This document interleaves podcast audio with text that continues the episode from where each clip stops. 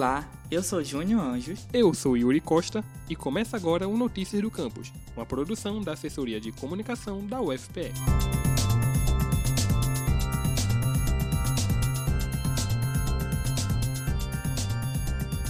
Em 1988, o Brasil deu um grande passo na área da saúde ao instituir o Sistema Único de Saúde, conhecido popularmente como SUS. Através da promulgação da Constituição da República, o SUS passou a oferecer acesso integral, universal e gratuito a serviços de saúde a todo cidadão brasileiro. Considerado um dos maiores e melhores sistemas públicos de saúde do mundo, o SUS beneficia cerca de 180 milhões de brasileiros e realiza quase 3 bilhões de atendimentos por ano, segundo a Fiocruz. Os serviços vão desde procedimentos ambulatoriais simples até atendimentos de alta complexidade, como o transplante de órgãos. Além disso, isso, é importante ressaltar que o sistema também atende aos usuários de planos de saúde privados. Para se ter uma noção, segundo dados da Agência Nacional de Saúde, o Brasil contabilizava mais de 49 milhões de usuários desses planos em abril deste ano.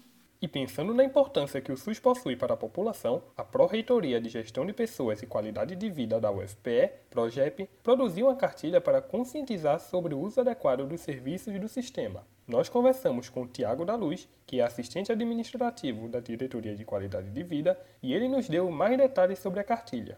A cartilha fala sobre como podemos fazer o uso adequado dos serviços de saúde, seja no âmbito privado ou público.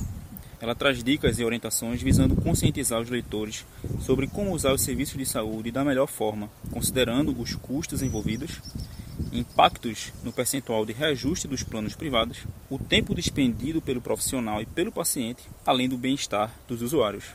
Para conferir a cartilha, basta acessar o endereço bit.ly barra uso consciente do SUS. Para mais informações, basta entrar em contato com o e-mail apoio.dqv.ufpe.br. Esse foi o Notícias do Campus de hoje. Acompanhe tudo o que acontece na UFPE através do nosso site, ufpe.br/agência. A gente também está no Twitter, UFPE Oficial, e no Instagram, ufpe.oficial. E não esqueça de seguir o Notícias do Campus no Facebook e Spotify.